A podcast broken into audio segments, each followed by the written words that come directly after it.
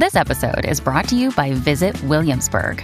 In Williamsburg, Virginia, there's never too much of a good thing. Whether you're a foodie, a golfer, a history buff, a shopaholic, an outdoor enthusiast, or a thrill seeker, you'll find what you came for here and more. So ask yourself, what is it you want? Discover Williamsburg and plan your trip at visitwilliamsburg.com. Mixed race identity differs significantly from monoracial identities. If you're the white son of a white Scottish, you're a white Scot in Scotland, Brazil, in Nigeria, Kenya, and America. But if you are the son of a white Scottish and a black Jamaican, then in Scotland you are something else. In Jamaica you are something else. And in America you are something else. And this presents opportunities and challenges. It's not feeling a sense of control over how you're perceived. So if I walk into a Nigerian village, I will be perceived as whitish, even though I grew up in Nigeria. And when I got to Poland, Poland, they'd call me all those nasty names despite the fact my mom was Polish. Identity is something kids pick up quite quickly, which identities to emphasize. There's challenges involved, you know, there's some bad, but there's also some good. So I have to take both. Hi, I'm Remi Adekoya and I'm a modern minority. Welcome to Modern Minorities. This is a show about work and life, told through the lens of what makes each of us different. I'm Sharon Lee Tony, a Chinese American girl born and raised in New York City. And I'm Raman Sehgal, an Indian American boy who came from Alabama with a banjo on my knee. Through conversations with some really interesting people, we uncover the stories, perspectives, and often unspoken truths about how our guests uniquely experience the world. It doesn't matter where you're from, the color of your skin, or who you love. We're all minorities somehow, but we're no one's model minority. This is a show about all of you for all of us.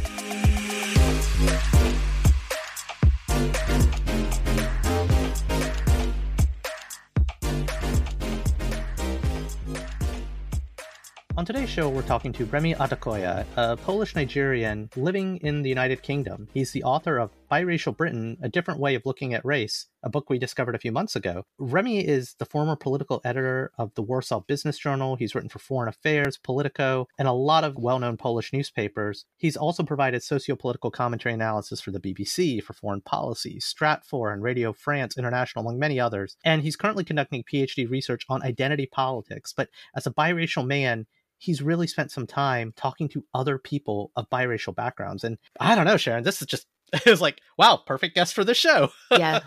Yeah. And also perfect guest for you and I. I feel like I learned so much from him and I selfishly was very pleased that he wanted to talk to us because as a parent of biracial children, there's a lot that I'm learning on my own and discovering as they're growing up and, and discovering as the world is changing right in front of us. And so I feel like we had the expert on biracial identity, but also biracial relationships here with us today. And it was great to hear his insights on all of those things. Yeah, and this is a long one, but promise you, stick with it. It gets really fun towards the end, and we think you're going to enjoy getting to hear from our new friend Remi. Remi, thanks for coming on the pod. It's really great to have you here, man. Thanks for having me. Well, so Remi, a lot of folks have read your work and read about you. So, in a way, you're kind of infamous. But I guess the first question I want to know is where are you from? a good question. So, I was born in Nigeria to a Nigerian father and a Polish mother. I grew up in Nigeria, spent the first 17 years of my life in Nigeria, went to primary school in Nigeria, went to secondary school in Nigeria. And so Nigeria is definitely a place, the place you grow up in you can leave the place, but the place never leaves you. So there's definitely a lot of Nigeria in me, and my wife is Nigerian, so I check Nigeria. I read Nigerian news every day, find out what's going on there. Obviously, I'm in contact with my wife's family, so I'm very aware of everything that's going on in Nigeria. And so Nigeria is definitely a big part of my life, that's for sure. And uh, like I said earlier, aside Nigeria, when I, I left Nigeria when I was 17, so I moved to Warsaw, Poland, where my mom was from, lived there for 19 years, went to university there, worked there um, for a while, like I say, and then moved to the UK in 2015. So I've lived in the UK for six years now. So yeah, so that's how that looks.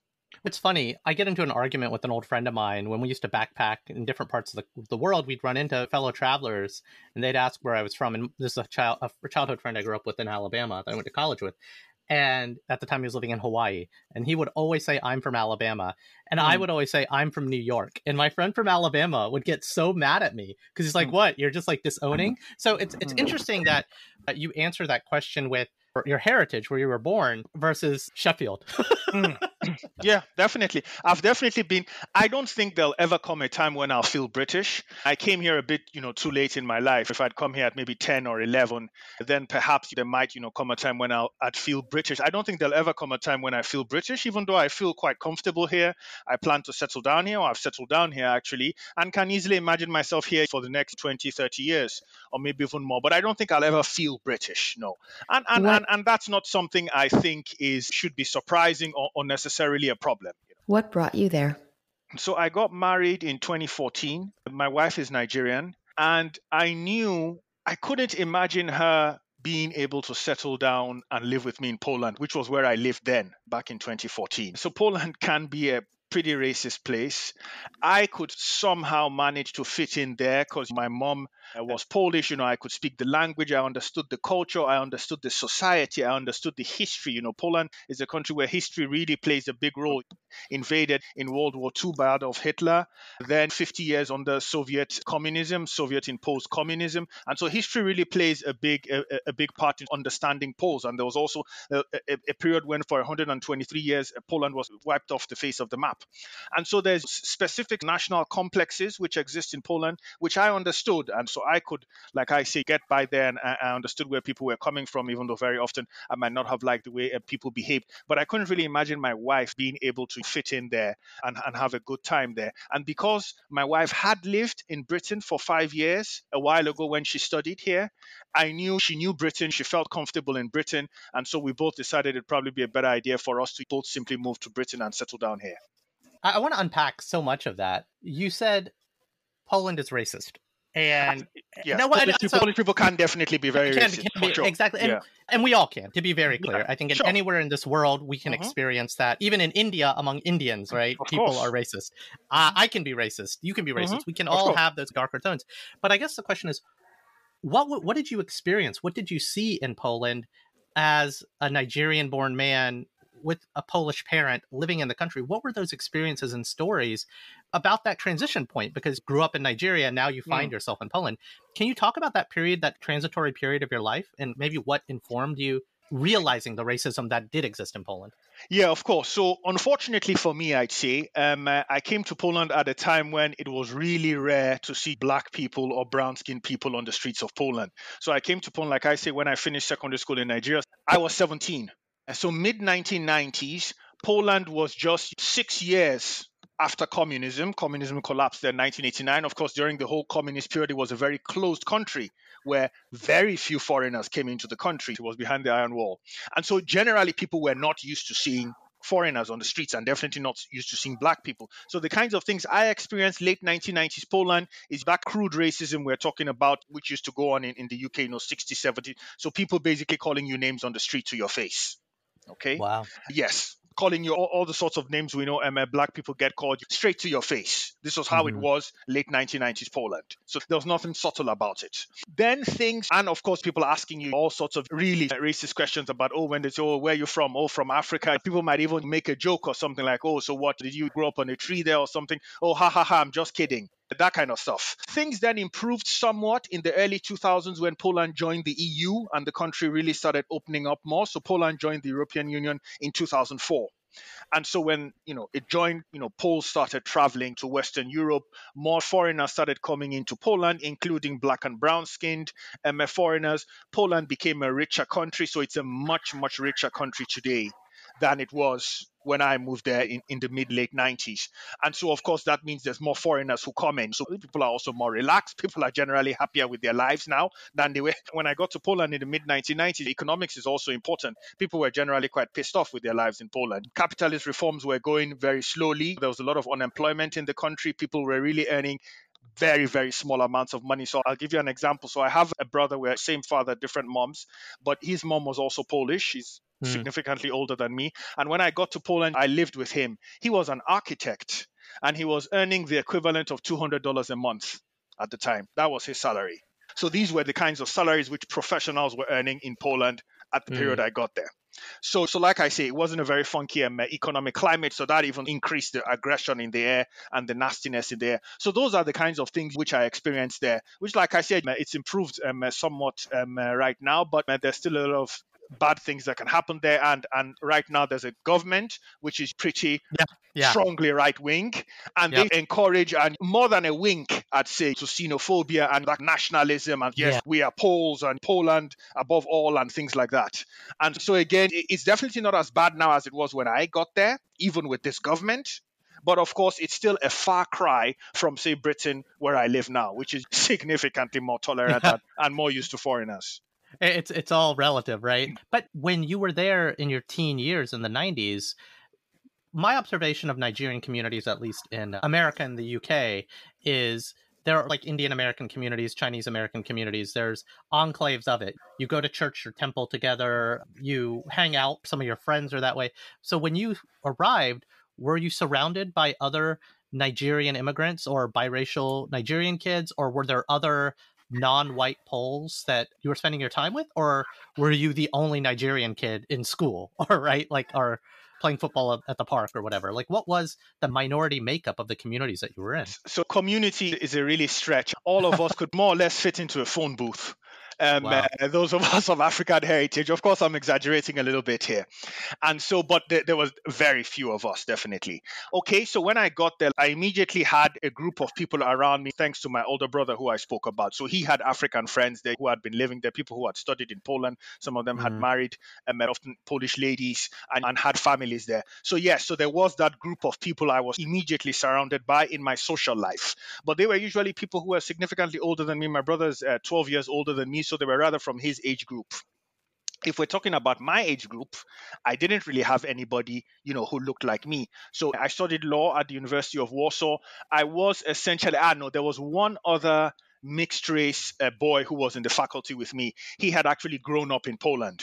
He had never even been to Africa. I think his dad was from Mauritius originally. He had grown up in Poland. So essentially, he was Polish in everything but skin color. So he had a, skin shade like mine. But I was definitely the only person from Africa in, in my department. So when it came to school, I was essentially, I'd be the only one in class who wasn't Wow. white, basically. Yeah, and it's just like a fairly obvious question, and it's it's actually less about the the race and more about like the cultural day to day. What were some of the op- lifestyle observations that you found different between your childhood and your teen years in Nigeria and your early adulthood in in Poland? What were the things that you realized were different and better, but also different and worse beyond the obvious things of race? Huh, so that's a good question. So de- definitely, Polish culture is significantly different from Nigerian culture, even though Nigeria has various cultures uh, within it. So definitely, there's differences there. There's similarities. I'm just thinking out loud now. Actually, there's similarities in the sense of focus on family. So Poles are actually quite strongly um, focused on family. So that was similar to the Nigerian context. If it comes to things which were different, so unfortunately, there's simple stuff. It's simple, but it's really important stuff in everyday life. Like in Nigeria, for instance, we had power cuts all the time. Okay, power cuts were complete standard. So essentially, the electricity goes off, Oh, Oh. power. and that's like Yes. a normal thing you learn to live with. yeah. Unfortunately, Same in India. Yeah, yeah, yeah. Exactly, yeah. So, so stuff like that. But then in Poland, even though it was just six years having emerged from communism, there was nothing like that. in 24 hours electricity. That stuff, believe me, if you're somebody who's grown up in a place where every day you have these power cuts, that stuff makes a difference. You're like, oh yes, not that bad here and stuff. This is really cool. So that's a simple thing which I just thought of. What else? Not not various things. Even though, like I said, things were rough in Poland there economically, still the most people were still better off than what I had seen most people the economic condition of most people in Nigeria. So Nigeria, unfortunately, is a place where there's a tiny, tiny, tiny group of extremely rich people. Then there's a, you know, very small middle class, perhaps five to maximum 8% of the population. And essentially, the remaining 80, 90% of people, they're basically suffering. Getting three square meals a day is a problem for most people. And so there wasn't that poverty in Poland. Yeah. So Mhm. this was also another difference, which even though this is considered actually one of the poorer countries in Europe at the moment, but still Yeah. people seem so much better off than they are back home. So those are some of the things which struck me immediately. What did you want to be when you grew up? So when I was really um, small, so my earliest memory, the first job I remember wanting to do, I wanted to be a vet. Mm. Uh, yeah, I wanted to be a vet because I really loved animals, and this is something I know I got from my mom. So I was really close to my mom growing up, and my mom really, really loved animals. We always had um, uh, dogs at home, and she'd play with them and imbibed in me a love of dogs. And I remember telling her that, "Oh, mom, when I grow up, um, I want to be a vet because I want to uh, help animals." I don't know when in my life that ambition left me, but it did at, at one point, definitely, somewhere in I don't remember when I was 17, 18. So yeah, so if that's the first thing I, I thought about becoming. That's great. My son, he's seven and he loves animals as well. Oh. And he wants to be a vet or a zoologist one day. Oh, you see? yeah. So you spoke about your mom. How did your parents meet? Ah, this, that's, this is a story my mom always um, liked to tell. So my mom was a journalist in Poland. So this is 1960s Poland. My dad had gotten a scholarship from Nigeria. So he arrived mm-hmm. in Poland 1963 to study architecture in Warsaw. Uh, met my mom, I think 67 it was. And my mom always likes to recall that meeting because she's like, the first time I met your dad, he's making a lot of noise here. But the first time I met your dad, I was sitting and he was standing because I was a pretty top shot journalist in Poland right there back then. And I was yeah. interviewing him because my dad was the president of the African Students Association or something or, or something of the sort um, in Poland at the time. And like I said, my mom was a, quite a, a, rising journalist then in Poland. And she's like, first meeting, I sat down and your dad stood up, and now he's playing the boss. So she, so that, so that's how they met. So she interviewed him um, in his role and then and that's how they hooked up essentially and started dating and eventually got married. And I, I can't even imagine what my mom told me. People used to racial insults at them and especially at her you know, mm. on the mm. streets of on the streets of Poland. We're talking late 1960s Poland, for God's sake. Sure. But somehow they got through that. People, the stuff people have gone through in history. Sometimes that's why sometimes I find it hard to complain, honestly speaking, because I think about what people like my parents went through, right. and I'm like, my goodness, this is nothing. You know, I mean, obviously from the other side, we shouldn't look at it that way. Sure. But mm-hmm. I find myself doing that sometimes, and I'm just thinking of what people went through in the past. And I know this is something um, Obama used to do a lot when people would bring up things during his campaign. I know I've strayed a bit here when people people bring up things. I remember during his 2008 campaign and say, "Oh, how do you feel about people insinuating that Americans might not be ready for a black American president?" And he'd essentially say things, "Oh, oh, oh there's people saying mean stuff about you on the internet. What do you think about that?" And he'd say there, there used to be a time when a lot worse things happened to people than other people yeah. calling them names. And so, really going to fo- I'm not really going to focus on that. So, I have a little bit of that too. I constantly uh, compare in that way. Well, and and that actually it's a great segue into the reason we want to talk to you is like you've mm. written and you've spoken about mm. biracial identity and mm. you've obviously lived that. Sharon and I do and don't in a very different way because our children are biracial, right? Mm. Sharon is married to a black man with two little boys. I'm Indian, married to a Chinese American woman with two little kids that are Asian but mixed Asian.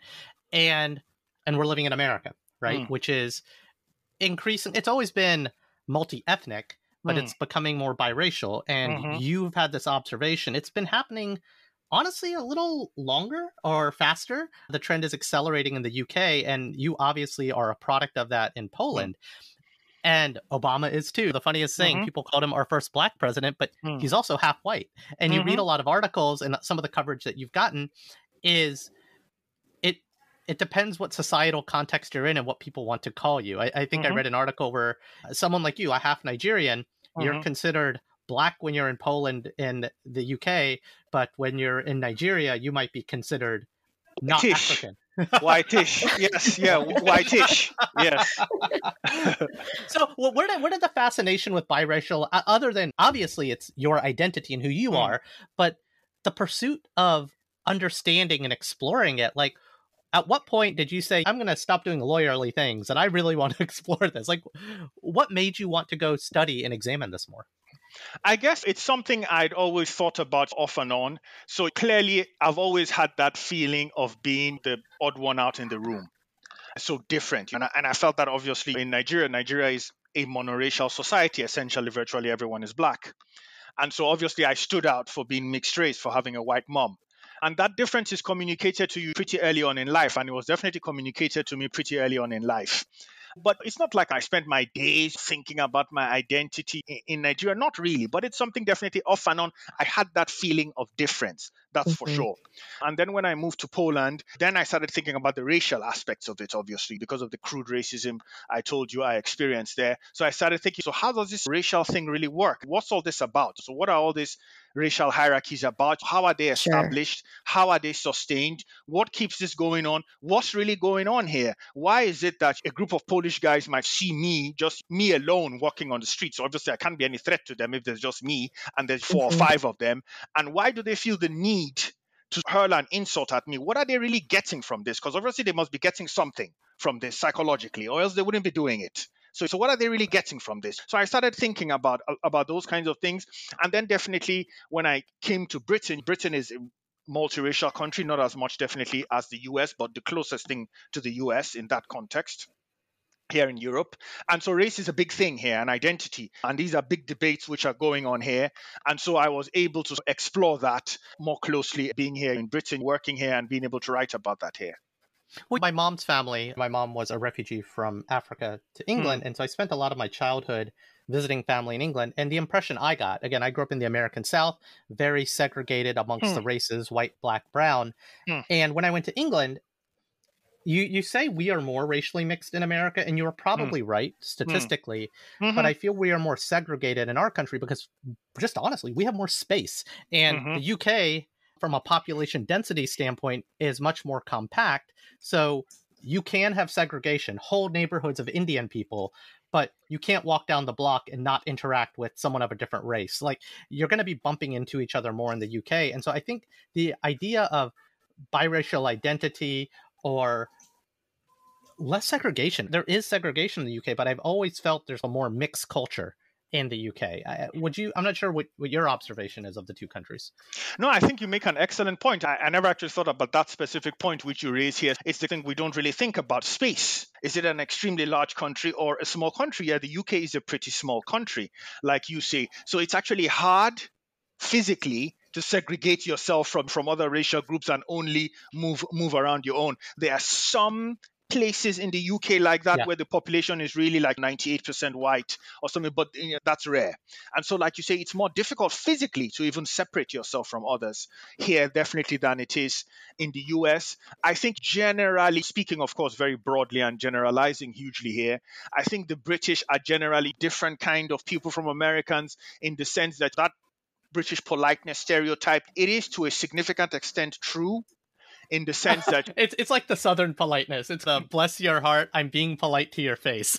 it's it's uh, yes, well, it's probably a little bit different from from the southern one, but there is a civility, or let's call it there, when people tend to speak to each other and are at least civil with them. They, they might go home and, and and say other things, but at least in that public interaction, people tend to be civil. So that's definitely um, been my experience. So I think um, uh, British people also this might be changing a bit, but I think are also slightly more chill about the whole race thing. Obviously, in America, the Brits were involved in the slave trade, but there weren't a huge number of slaves living in Britain here. So yeah. in America, that was there. So there's that. It, it's stark. It's like in your face. African Americans who live are direct descendants of people who were brought, you know, in chains. So I think mm-hmm. the historical tensions there, it's more raw. Yeah, I think it's a bit more raw in America, the race thing. Here, this intensity of antipathy, one way or the other, yeah? Either from say the minority population towards the white population or from the white population towards the minority population. I think it's somewhat more subdued. I don't think the emotions are as intense as i perceive them to be uh, in the us can you explain for our audience you described how majority of black people arrived in our country in america. Mm. across all the different african diasporas existing in the uk and even in europe what is that migration like how did those generations of africans arrive on the european shores so that was mostly colonial era migration. So it yeah. was usually um, uh, from the period when so so really intense started 20th century, yeah, which is much later than to than to the US. So the really intense migration started 20th century from early 20th century moving on and then after the Second World War it really really grew. So essentially people who came you know, from British colonies so from countries like Nigeria, immigrating seeking opportunity. So by choice. So people who came from Nigeria, Ghana, West Africa, and, and some of the other places where the, the Brits had colonies, India, of course, huge, of course. Um, huge colony. So people from India, from Pakistan, you know, and essentially from those parts of especially um, Southeast Asia, which were controlled by the British. So it, it was usually like that. So there's a voluntary element to it, which simply did not exist if we're talking the case of African Americans specifically coming to the US. And I, and I think what's interesting about that is, and this is just my observation of Indians, the difference in Indian society in the UK and the US is these communities come and honestly, socioeconomically, Asian communities in the UK were not as well off as they were quote unquote model minorities in the US. Mm. But you had these kind of like, you had less systemic issues holding them back. So it only takes a couple of generations to see upward mobility across communities, at least with Asians. And, and it's interesting to see it's a mixed bag with Africans in Europe. Definitely. So if we're talking about UK specifically, uh, actually the Indian population, so the British Indian population uh, here has done the best out of all socioeconomically, out of all the minority groups here. So, for instance, median Indian household wealth is essentially identical to median white household wealth, something around 270,000 pounds. Wow. Now, if we go to Black Caribbean median household wealth, mm-hmm. it drops to 89,000 pounds. Wow. If we go to Black African median household wealth, it drops to around, if I recall correctly, 34,000, 36,000 pounds, something like that. And now, of course, the differences between, for instance, the Caribbean median household wealth and black african a lot of that has to do with actually the time these groups came. So the caribbeans tended to come here. Mm. so many came 50s 60s you know when houses were cheap because much of that household wealth is actually basically house ownership. So generational um, wealth generational wealth. So many mm-hmm. Caribbeans who moved here 50s, 60s were able to buy houses outright or short mortgage in the 60s and 70s when it was still affordable. And so they have some of that wealth. But actually, the Black African communities, many often tended to come a bit later than the Black Caribbean um, uh, communities and so are much poorer. But the Indians, British Indians, like I say, virtually identical wealth. And if it comes to income earned right now, actually, British Indians are outdoing British whites. yeah, yeah. Indians, you know, don't joke, don't joke with Indians. Indians, they're outdoing um, um, British whites now when it comes to when it comes to income. So, so they've really done very well, and it's fascinating. I remember I was interviewing a mixed Indian German ethnically, but actually he grew mm-hmm. up here in the UK. I interviewed him for my book and and this is somebody who I think he was born in the mid 60s, if I recall uh, correctly, and so he remembers very well the 70s. The mm-hmm. 80s when there used to be you know, race riots here yeah, in the UK yeah. in some neighborhoods, and and he told me he said what he said the Indians as a community were always focused on two things: family and commerce. They weren't mm-hmm. interested mm-hmm. in politics. They weren't mm-hmm. interested in contesting the system, basically, family, commerce. And he says, as a result of that, the Indians actually did well economically. And he says all the riots which broke out of the political contestation, it was always led by black intellectual leaders and people within the black community. And that of course there's various reasons for why the frustrations within that community were specifically stronger and more intense. But i found it very interesting speaking to him as someone who like i say grew up 1970s 80s britain and grew up within that indian community. And and perhaps some of the reasons he gave to a significant extent responsible for some of the huge success of british indians here. I mean, I hear some of that argument. I do, hmm. uh, but the thing you have to be careful about Mm. Or we is can that argument be weaponized? Of, oh, well, the Indians put their heads down and pulled themselves up by their bootstraps. Sure. There are. I would. I can. I can only explain what I see in the United States. Mm. But there is systemic built into our systems racism mm. that Black people experience that Asians do not. And mm-hmm. what's interesting is again because of a similar migration pattern in the UK. One could argue, okay, well, the Indians put their heads down, didn't get involved in race politics, but I I feel like again, observationally, even though it was the same immigration pattern in the UK, black people weren't as accepted into the society. Like there was, I feel like there's more systemic stuff. So when we do talk about median incomes, like there were less barriers. Like literally in this country, my parents were able to buy a house, but black Mm. families were not be able to Mm. buy the same houses and the same properties. If Mhm. about generational advantages, W do those systemic things exist across racial lines in the UK? Yeah, so definitely, if we're talking the race issue, for me, it's pretty clear there is definitely a racial hierarchy, which has been in place for a couple of hundred years now. And that racial hierarchy positions white people at the top, black people at the bottom, and everyone else somewhere in between. Okay, so definitely the start of that hierarchy places Indians in a better position than black people. And so, definitely, those are issues which do exist. And I think we should be able to talk about all these issues together as a whole. And I agree with you that there, of course, could be people who will try to weaponize something like that and say, oh, but exactly like you see. look at the Indians. They kept their heads down, worked hard, and they've done so well. If, if these black folk just wouldn't complain so much all the time, they Yeah. probably also have done better. of course, there are going to be people that are going to make those kinds of arguments. Well, But it's the for classic me- model. It's the classic model minority myth, It's the right? modern minority um, argument, definitely. And but for me, uh, when discussing race, I try to discuss it as I perceive things Mhm. Without worrying about oh but if i say this this white racist guy might weaponize that and turn it into something Yeah. else etc because if i did that i'd end up actually not really saying everything i think or not being honest in some of my views or not touching some issues because oh like i if i say x racist y is going to weaponize that and Yeah, use yeah. that no i can't live like i'm not going to live my life thinking about oh what's this racist or that racist going to say about this i can I only mean, if we did that, if we did that, we wouldn't have this podcast, and you We wouldn't have had a book, right? Exactly, exactly. So I can only speak about the issues as I see them, as fairly as possible as as I can, and speak about everything. And let's put everything out there on the table. And there's always going to be arguments for this and against that, and pros here and cons there. But we should talk about this stuff, and we shouldn't feel uh, constrained by what some racists might use it to do. Yep. And so you've curated a collection of interviews in your book. And I want to go back to that because so much of that is fascinating to Raman and myself. We're Mm. doing the same thing on this show where we're talking to people, learning about their experience. What are some things you've learned from those interviews overall about people from two different backgrounds? So definitely what I learned because when we talk about mixed race people, even in that term, the Mhm. focus is on the fact of two quote unquote races having mixed. Right. But what is actually most interesting in mixed race people is the mixture of cultures they grow up with at home.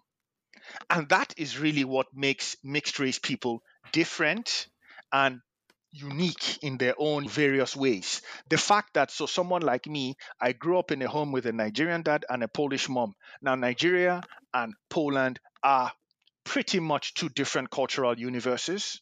Okay Sure. and my parents had different views of the world and this their different worldviews didn't stem from the fact that my dad had black skin color and my mom had white skin color they stemmed from the fact that my dad grew up in nigeria and my mom grew up in poland in those different cultures and so i'd Mhm. listen to my dad's cultural worldview how he viewed the world which was shaped to a significant extent by the culture he grew up in. You know, I'd agree with him on some things, I'd disagree with him on some things. And I'd listen to my mom, and she'd explain the world from her cultural worldview. And I'd agree with some ways she looked at the world, and I'd disagree with some ways she looked at the world. But I was always able to, and, and I think this is a strength of mine really, was always able to assess both I don't know, fairly perhaps is not the word, but I, I could pick up. I, I never felt one of them was always right all of the time or always wrong all of the time. I was always able to see the nuances and take them like that. Sure. So you you cherry picked your favorite Oh, yeah. parts of each. Exactly. Yeah, yeah, exactly. So that's so that's maybe the, so maybe I've always been good at like cherry picking. Like, aha, I like this aspect of Nigerian culture. This, Right. this, this, this, this I like. This, this, this I don't like. Yes, I like this aspect of Polish, uh, wider Eastern European or European culture. This, this, this I like. That, that, that I don't like. Yes, I, Mhm. I always did that pretty effortlessly. And did you notice that the people you interviewed were both doing the same things, but then how does that manifest into how they present themselves? Because as someone who is a parent of biracial children, Mm. right? Like I can only recognize it from my own perspective. So like I and I use cherry pick because I see my kids doing it. Like Mm. sometimes they'll represent themselves as being a little more Chinese, and then Mhm. in other contexts they'll represent themselves as being a little more Caribbean. And it's very fluid. It's very interesting watching them. Like they can in one sense, identify with, well, I guess it's more religious, but like on, on my, my husband's side of the family is very Catholic, mm. and I didn't grow up Catholic at all. So, in one moment, they are literally saying grace before they eat, and mm. then they're also using chopsticks as they're eating dumplings, right? So, mm-hmm. it's like this really, it's very, and and that's just their reality. That's all they know of who they are, and and I wonder sometimes when they approach the world, how the world sees that in them. Does that make sense? Yeah, it does. And of course, the mixed race identity is extremely contextual. And in this, it differs significantly from monoracial identities. So mm-hmm. if you're the white son of a white Scottish father and white Scottish mother, you are a white Scot in Scotland, in Brazil, in Nigeria, in Kenya, and in America. End mm-hmm. of story. Yeah. But if you are the son of a white Scottish man and a black Jamaican woman, then of course in Scotland you are something else, in Jamaica you are something else, and in America you are something else. Mm. And this is one thing which strongly characterizes the mixed race identity and presents with it opportunities and problems or challenges, let's call it. Now, the challenges, of course, can be that, and this is something a lot of mixed race people complain to me about, it's not feeling a sense of control over how you're perceived because you're perceived differently by different people in different places. Yeah. And you don't seem to have any control over that. So if I walk into a Nigerian village now, I will essentially be perceived as whitish. Mm-hmm. The term kids will call me, there's a term in Nigerian slang, uh, Nigerian pidgin English called Oyinbo. Oyinbo essentially means white person. And I know that's what kids would call me and I have no control over that. You yeah. know, even though I grew up in Nigeria, Nigerian father, etc., etc., I have no control over that. And then, of course, when I got to Poland, they'd call me all those nasty names which they used to call black people, and I had no control over that, despite the fact my mom was Polish, etc., etc. Mm. And so this is something which definitely bugs mixed race people. What are the opportunities it offers? Like you say, identity is something human beings generally, I'd say, try to behave in ways they think will be beneficial to them in one way or the other, be it if they're adults materially or psychologically or emotionally. So kids pick up quite quickly which of my identities is beneficial to emphasize in this room at this moment. So, like you say, for instance, if I was to go to when I visit Nigeria now, I'd emphasize more my Nigerian side, mm-hmm. my Nigerian identity, my Nigerian father, my Nigerian roots, because that will probably be the most beneficial identity for me to emphasize there in Nigeria. Yeah. If I go to Poland now and I'm speaking with Polish people, I might decide to emphasize my Polish roots, that I had a Polish mom, that I understand Polish culture, that I speak Polish well, etc. And that probably mm-hmm. might be more beneficial to me there. Mm-hmm. Here in the UK, it's beneficial for me to emphasize that I have that mix that Polish Nigerian mix because that's interesting for people here. They're like, what? Polish Nigerian? How did that happen? Because that's not a very common mix here in the UK. People are used to hearing different mix, but it's rare to find that Eastern European plus African mm mix. So people mm-hmm. here they find it interesting. If I had a white English mom and a Nigerian dad, I'd be pretty boring to a lot of people here because they've heard that. yeah, I'm telling you, they've they've heard that loads of time. That's nothing new. But Polish mom, Nigerian dad, they always yeah. ask, How did that happen? Where did your parents meet? Yeah. So I, I, use that to keep people interested in me. Yeah. That's it. So I think speaking about your kids, they will pick up on this pretty quickly and know which identities to emphasize where. And why not use what you've got to make your life as easy as possible when you can? And you take the bad with the good. That's just it. That's how I've learned to accept my mixed race identity. There's challenges yeah. involved in it, so there's some bad, but there's also some good. So I have to take both. I can't say, oh no, I only want the good, but no, no, no, no, I don't want anything bad. Unfortunately, that's not the way life works. Right. Well, the world's going to throw bad shit at you, and exactly. so might as well take advantage of the the few good things or the whatever.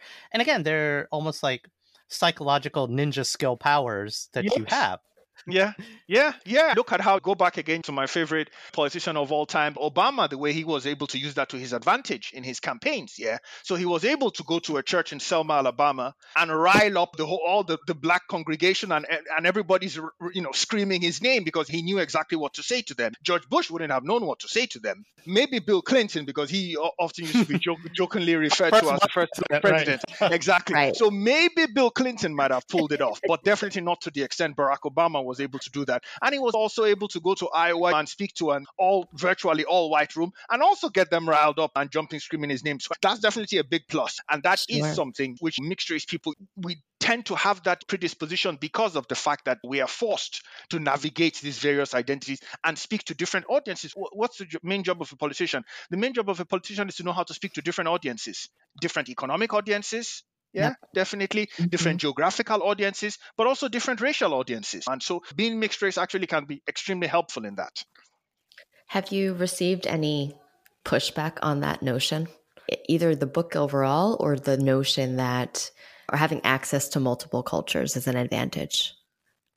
Not really. Not really. I think um, uh, something that definitely exists, and I haven't heard this specifically thrown at me, but I know it's something that exists out there within the minority communities. It's that mm-hmm. sometimes mm-hmm. I know monoracial minorities, so for example, people who are full black or, or, or full Asian, uh, can't mm-hmm. be, how do I put this? A little bit like, aha, uh-huh, so you guys think you can just cherry pick and be a little bit of this and a little bit of that. We don't get to have that choice. Yeah. Right. Or I've even heard like, folks when I first met my husband, I had pushback from my own family. And I mm. think the thought was that I was diluting the culture. So there can be definitely um, reactions like that. But I think generally the direction the world is going in, I think most people do see it as an advantage someone mm-hmm. being able to navigate various cultures and, like I say, speak to various audiences, there can be a feeling, not the kind you are talking about, which you got from your side, like you say, but there can be mm-hmm. definitely, I know, those kinds of resentful, let's put it straight, MF feelings amongst monoracial minorities, thinking that, oh, mixed race people like we have it too easy sort of. Well, yeah? no, I think it's uh, it's what we call not in my backyardism, right? Mm. No matter how progressive you are, Mm. Again, this is an American observation, mm-hmm. so I mm-hmm. can only speak to that identity. Yeah. But no matter my parents voted for Clinton, super progressive. Mm. But when my sister decided to marry a non-Indian person, mm. there were questions. It was like, "Oh wow, ah. this is happening to me." And and again, I think the shock it, it subsides eventually, right? Mm. Kids help with that. Sharon and I have talked a mm. lot about that, but mm-hmm. I, I think it is the oh, I'm totally cool, I'm totally woke, I'm totally progressive mm. until you're confronted with it in your own life. And it challenges you. And I think that's an okay thing to surface that. Otherwise, it's just like a secret bias that doesn't exist and never gets exposed. Oh, definitely. Oh, if you're speaking now of how monoracial families can react to one of their kids getting married to someone from a different oh definitely 100% so I, I, wrote in the book for instance generally nigerian parents average Nigerian parent or most generally don't like the idea of their kids, for instance, marrying white people.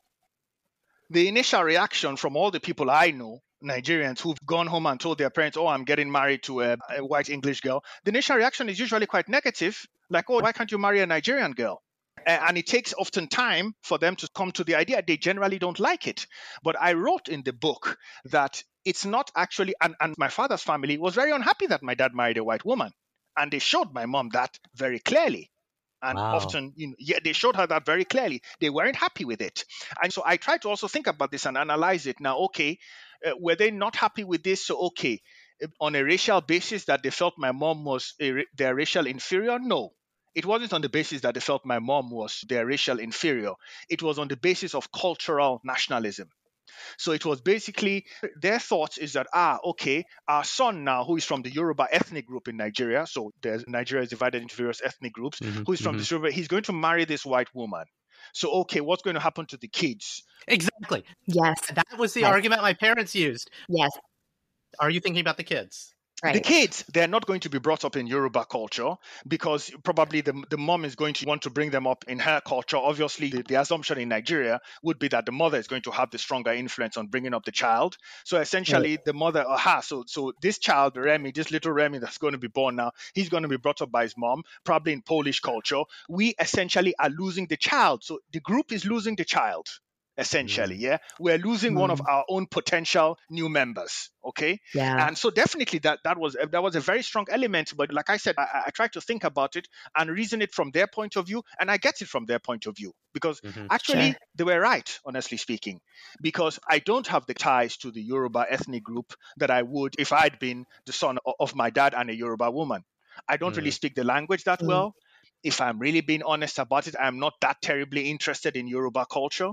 Okay. Mm-hmm. So I am a loss to the group, if you think about yeah. it in those terms. I am a loss to the group. Yes, I am a well, loss to the group. You know what, what? What I find fascinating, and again, this is just my American perspective. Like our mm. entire country is race and nationality are almost different things whereas everywhere else you go in the world it's almost like nationality first right mm-hmm. germany is made up of a bunch of german people again never mm. mind immigration this whole country even the the original white guys who took everything from the native americans over time it became mixed race half polish half italian mm-hmm. half irish etc so it's always been a mixed race bag where the unifying nationality is the country that we settle in now to be clear mm. the guys who came here before might not be accepting to the new guys coming in mm-hmm. but eventually it all just washes out and you get accepted. But the kids thing, it's uh, the kids struggle in this country.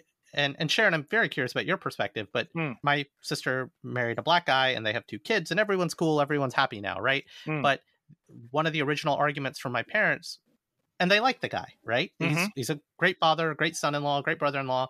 But it was the kids are going to be perceived as black in America. Mm-hmm. Do you understand what you are putting these kids into? And yeah. so I understand that argument, but then I think, well, then the world needs to get over it, and we need to start working on solving that because we have these kids now. Like you can't yeah. just bury your head in the sand. And my kid, my my kid's not going to be expected to find a half Indian, half Chinese person. I don't think Sharon's kids are going to be expected to find a half Chinese, half Caribbean person. Just kidding. or they're going to marry Chinese wives. Hmm. you see? Do you have kids, Remi? Yes, I have a five month and three week old daughter. Oh, so precious. Yeah. Has it changed your so, perspective? It's made me think even more about this whole race issues and how that's going to affect her in the mm. sense so I'll, I'll, give you an example so generally because of the fact that i had that experience of living in poland i don't for instance have that because I've, I've, spoken to quite a couple of, of, of British um, ethnic minorities here who feel mm. uncomfortable if they're the only black or brown person in a room full of white mm-hmm. people. Mm-hmm. I don't.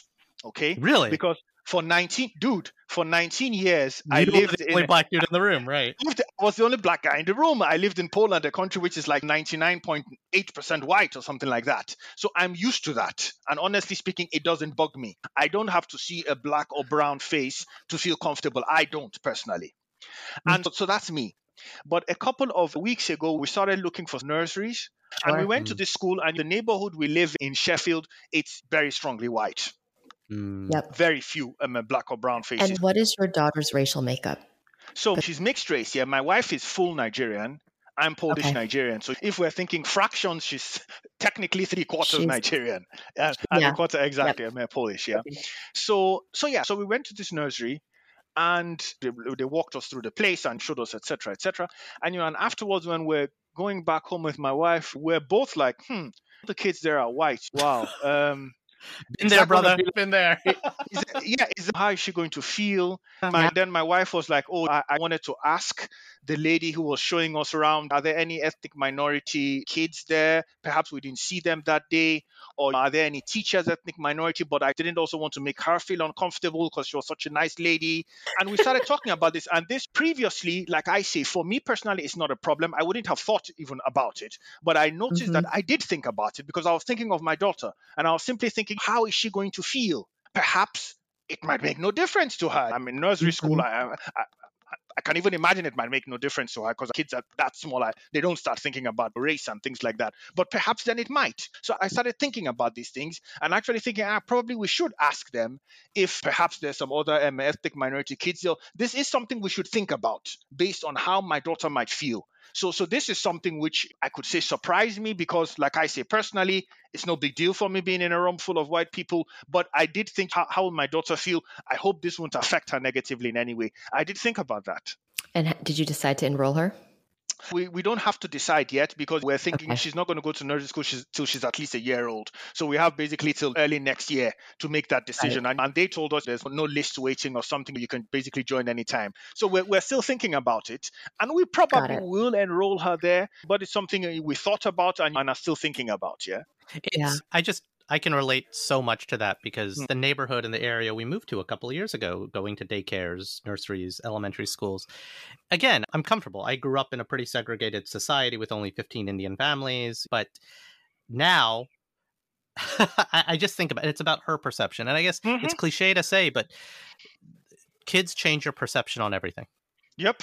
Yep. Mm-hmm. You start to worry more. Yep. Yeah. start to worry more. Yeah. the truth, brother.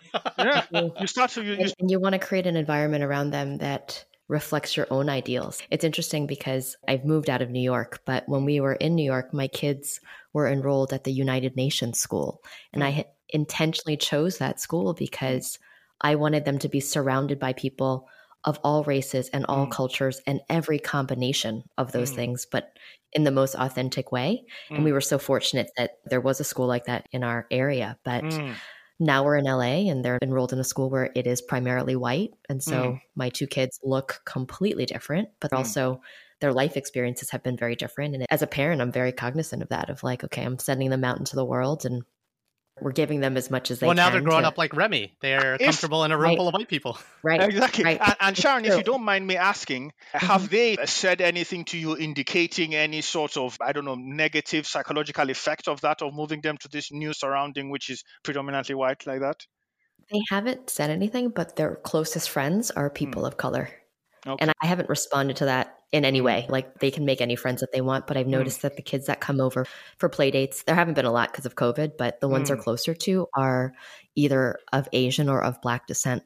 It's mm. really interesting. And so they're hmm. naturally just gravitating towards people that also both look like them, but to your point, it could just be cultural connections that they're making but, as but well. It, it could actually be the environment, right? It could be because they are surrounded by a non-diverse group most hmm. days.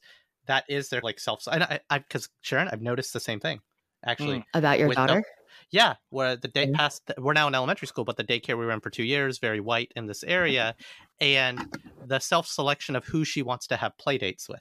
Or mm. when we mm. go to a playground outside, and which kids she just goes up to and starts talking to. I, have mm. noticed right. that. Mm. I'll tell you a story. One of the people I interviewed um, for my book, I mean, he he grew up in in Wales, Mm-hmm. So Wales is much less um, uh, racially diverse than England. Yeah, it's, it's like uh, the original white part of the world. you know, he, so he grew up in Wales. His dad was white English, but they grew up in Wales, and his mom um, uh, Jamaican. I'm a black Jamaican. And he told me, he says, "Oh, I remember when I was in early primary school, and the first time I started thinking of myself as different. He said he'd noticed that there were two other ethnic minority kids in the class only, and he noticed anytime like the white kids wanted to look for him." They'd raise their head and look in the direction of the ethnic minority kids, expecting him to be with them. And he says, when they started doing this, I also started thinking, ah, so maybe I should be actually hanging out with the ethnic minority kids. And but he says, and this was ha- happened at a very young age, and, and and I found it fascinating. And he says that's essentially how I started hanging out with the ethnic minority kids because it was as the white kids expected I'd hang out with the ethnic minority kids. And mm. this this was happening to me maybe you know I don't know, like four five or something like that. So before any conscious, uh, majorly conscious, they just instinctively assumed that. And he says that's mm-hmm. how I started hanging out with the ethnic minority kids. So interesting. I, mm. I wish we had all day to talk to you. I feel like part of it is you coaching me on how to be a better parent of a biracial racial child. One thing I can give you, if I can give you a tip, and this yes. was um, and this was told to me by a 17 year old who I, I was I, I, wish I had been that wise when I was 17 who was also in the book and he was the son of an Indian father and Jamaican mother definitely a rarer mm-hmm. mix um, uh, here mm-hmm. in the mm-hmm. UK. And he says that, oh, I think what was really important is that both my parents, one, none of them tried to create the idea in my head that their particular culture was actually better than the other one. Okay. Mm-hmm. So both the dad spoke very positively of Jamaican culture and the mom spoke very, very positively of the dad's Indian culture. Mm-hmm. And he says, so this means I never felt any pressure that I need to pick and choose here, or one of them wants me to pick and choose. He, another thing he said was very important. He said, my dad read a lot about my mom's Jamaican culture, and my mom read a lot about my dad's Indian culture.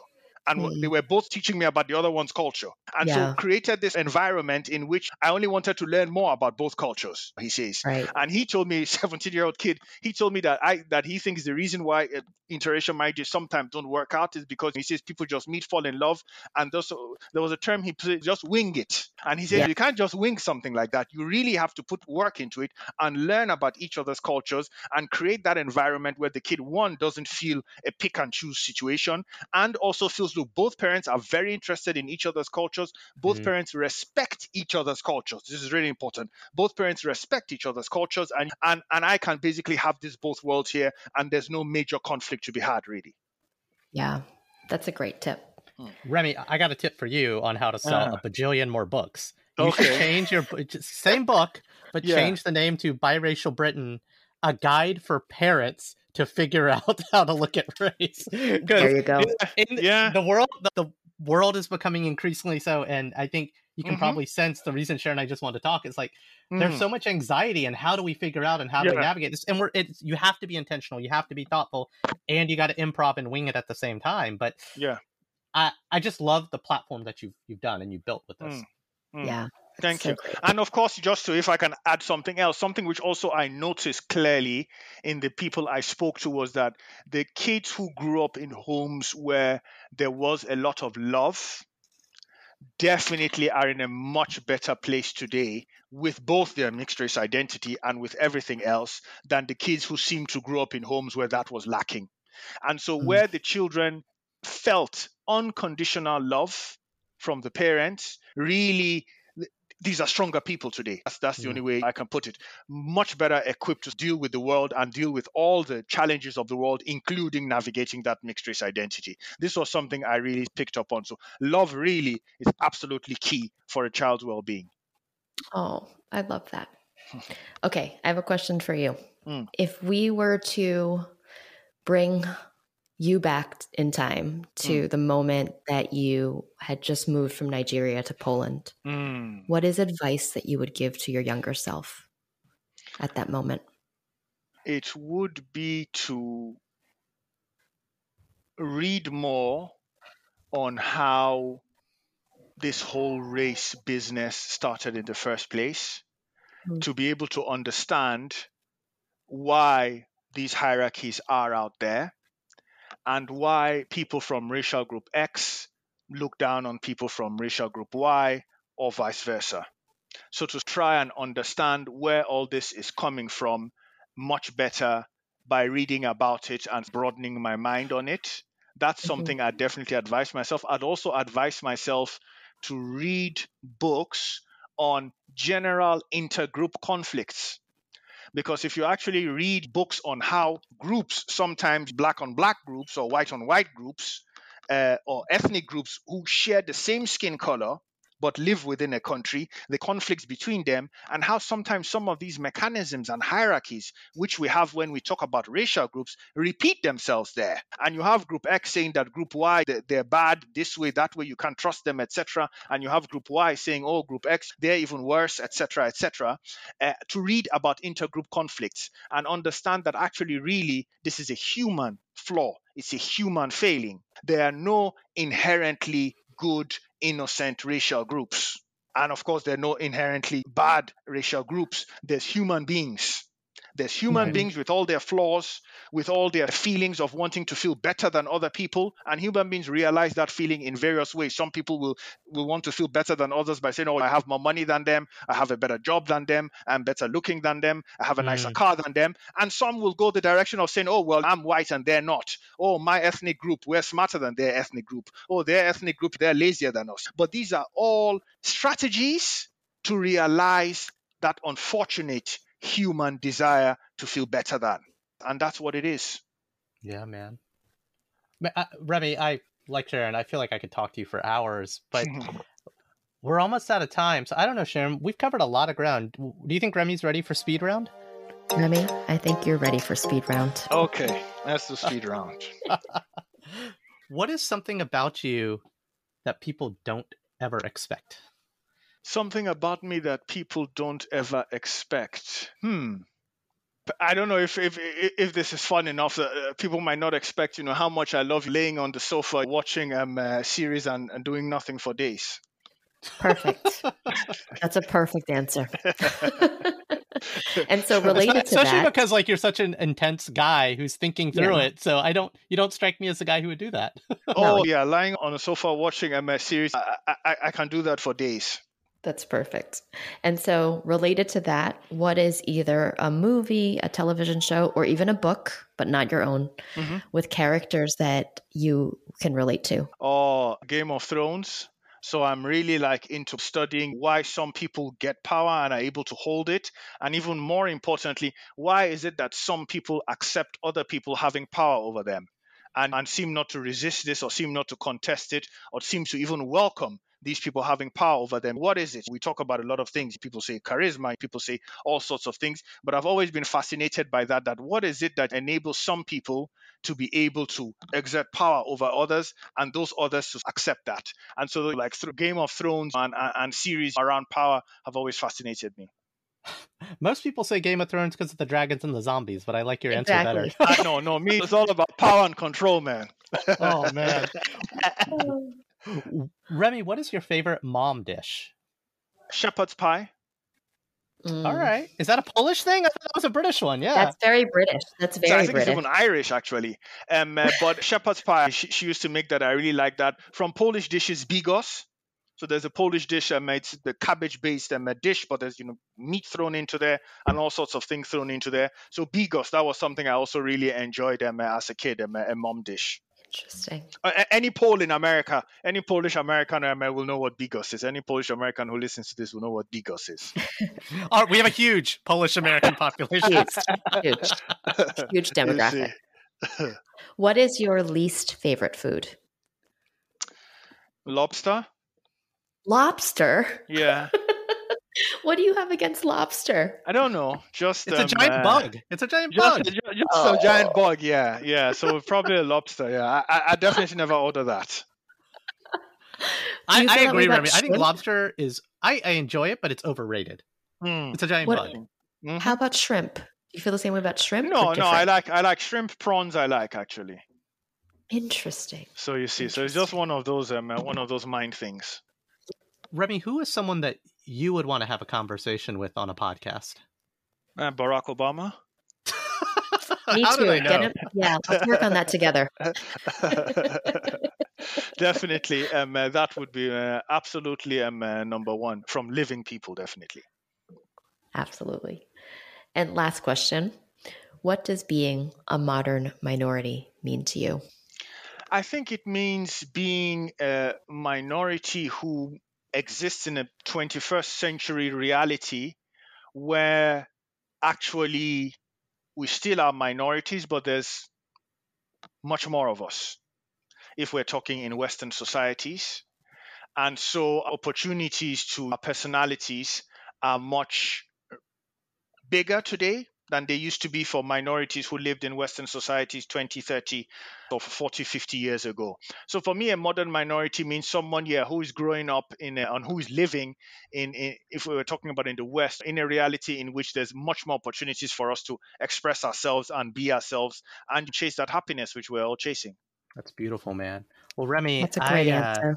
I'm so glad we heard about your book, we read your writing, and you were gracious enough to come and challenge our thinking with everything you've observed and lived. So thanks so much, man. Thank you. It was so, so great to have you. No problem. I really enjoyed it. And that's our show. Like what you heard? Please subscribe, leave a review, and a five star rating on your favorite podcasting platform. Now more than ever, people need to be hearing these stories. Please share our show with a friend or three. Want to learn more or got something to share? Visit modminpod.com or email us, hi mom, at modminpod.com. You can also follow us on Instagram and Twitter at ModMinPod. We'd love to hear from you. Now, here's a preview of our next episode. The most sinking feeling is like, whoa, that could have happened to me. So, learning, I come from a community and a tradition and a history of people who stood up and fought back, who said, This is bullshit. We need to fight for justice for our community. It totally lit a fire under me. When the lights went up, that's the moment that I became Asian American because I truly believe it's an identity you opt into. You have to choose to become Asian American. That was a moment where I went from just being a Korean kid from Silicon Valley to like, oh, I belong to this community and I want that to mean something. That's it for now. I've been Raman Sehgal. And I'm still Sharon Lee Tony. Remember, we're all modern minorities out there. We'll talk to you soon.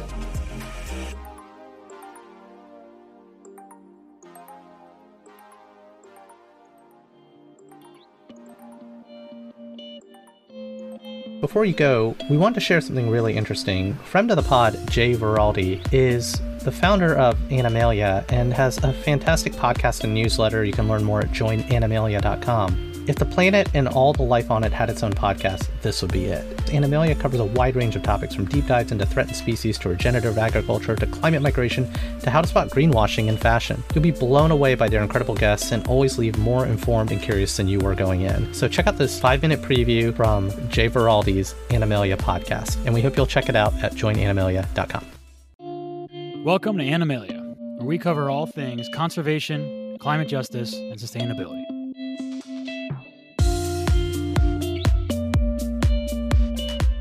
This is the five minute version of our episode, The Badass Woman from Bad River. That badass woman, Philomena Kebec, a member of the Bad River tribe and the larger Anishinaabe community in northern Wisconsin. I met Philomena while producing our four episode series, The American War on Wolves. She appears in episode four. During that interview, she shared some really fascinating insights into her community's cultural frameworks on the natural world, where humans fit into it and why things have shifted so off balance, leading to the climate crisis we're in. So I thought, man, I need to do an entire episode with this badass woman from Bad River. So let's highlight a few of the really interesting philosophies Philomena shared. Remember, go check out the full episode for the complete interview and a much more expansive discussion on these topics. So, in the beginning of all of creation, there were there were a number of different things that happened in a specific period of time, you know, in a succession. And we all know this because we've we've you know studied science and all that. But as Anishinaabe, we have a bit of a different framework for for how we think about these things and how creation occurred. So there's a there's several different orders of being. There's four different orders of beings. And the first order of beings are the rocks and the water and um, all that you know all that goes with that with you know the earth. And then the second order of beings are the plant beings. And so these are all the different things we see out in the world the grasses and the algae and the the the trees the plants that give us fruit. And they give us all kinds of things right? Like oxygen to breathe. They create the atmosphere they process that carbon dioxide and they they help with those water cycles.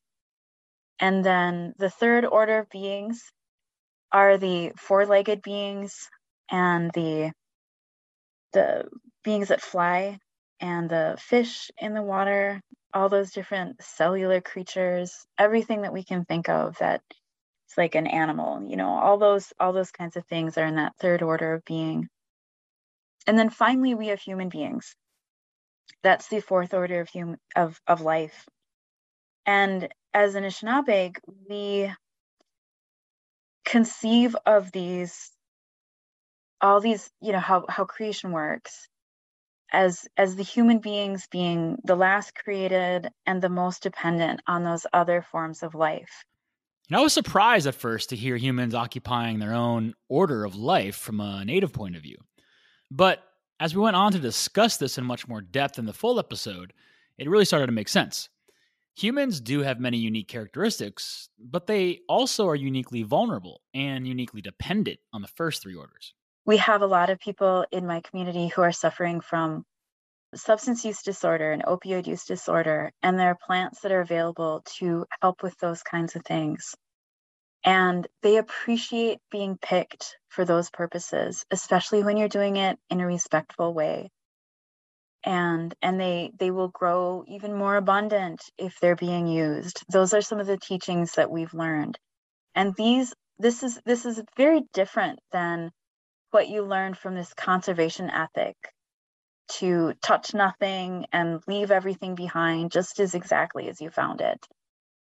And, you know, that conservation ethic doesn't take into account the fact that these plants have a purpose in life, just like we have a purpose in life as human beings.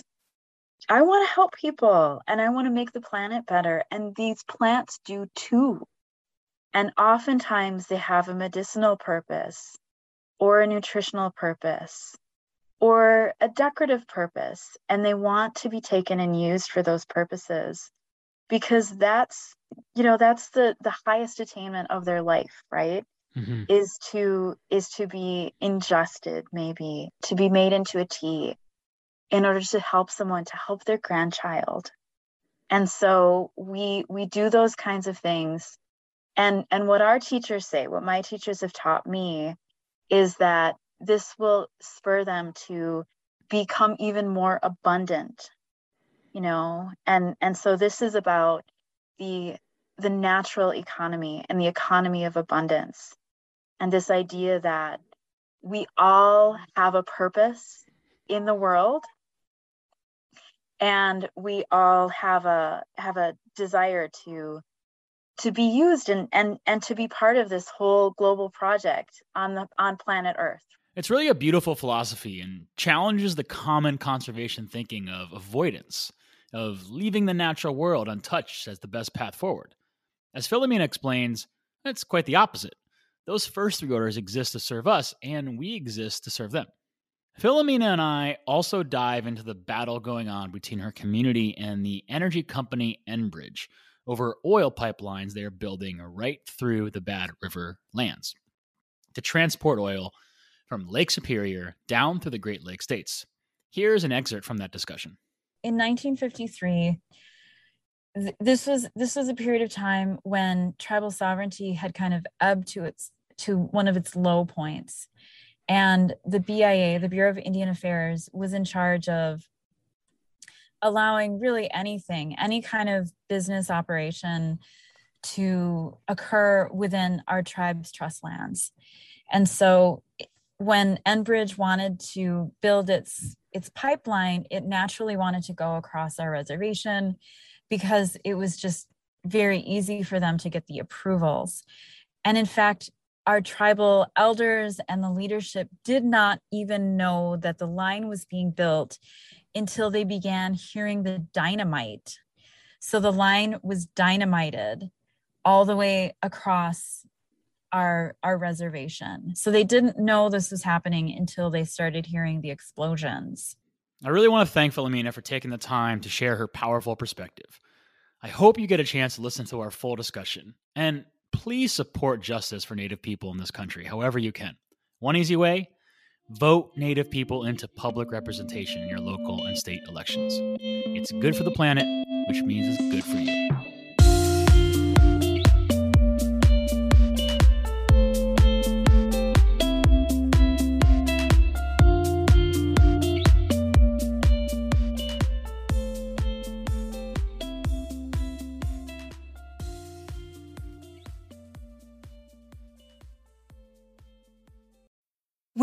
Mealtime inspiration, it's worth shopping Kroger, where you'll find over 30,000 mouthwatering choices that excite your inner foodie. And no matter what tasty choice you make, you'll enjoy our everyday low prices, plus extra ways to save, like digital coupons worth over $600 each week. You can also save up to $1 off per gallon at the pump with fuel points. More savings and more inspiring flavors make shopping Kroger worth it every time. Kroger, fresh for everyone. Fuel restrictions apply.